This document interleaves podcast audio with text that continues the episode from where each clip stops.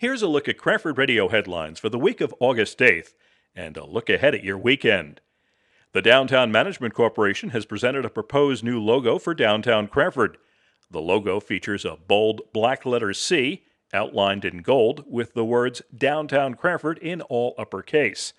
The DMC said they decided to go with black and gold rather than the school colors of blue and gold to set apart the downtown as its own entity. Another statewide school survey has come out, and in this one from niche.com, Cranford High School was ranked as the 23rd best in the state and third best in Union County. The ranking is an improvement from last year's 28th in the state. Look for sunny skies Friday with a high around 89. Saturday and Sunday will also be sunny, but a bit cooler with a high in the mid 80s.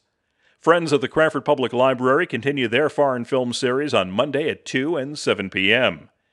Hamiltunes comes to the Cranford Public Library Wednesday between 7 and 8.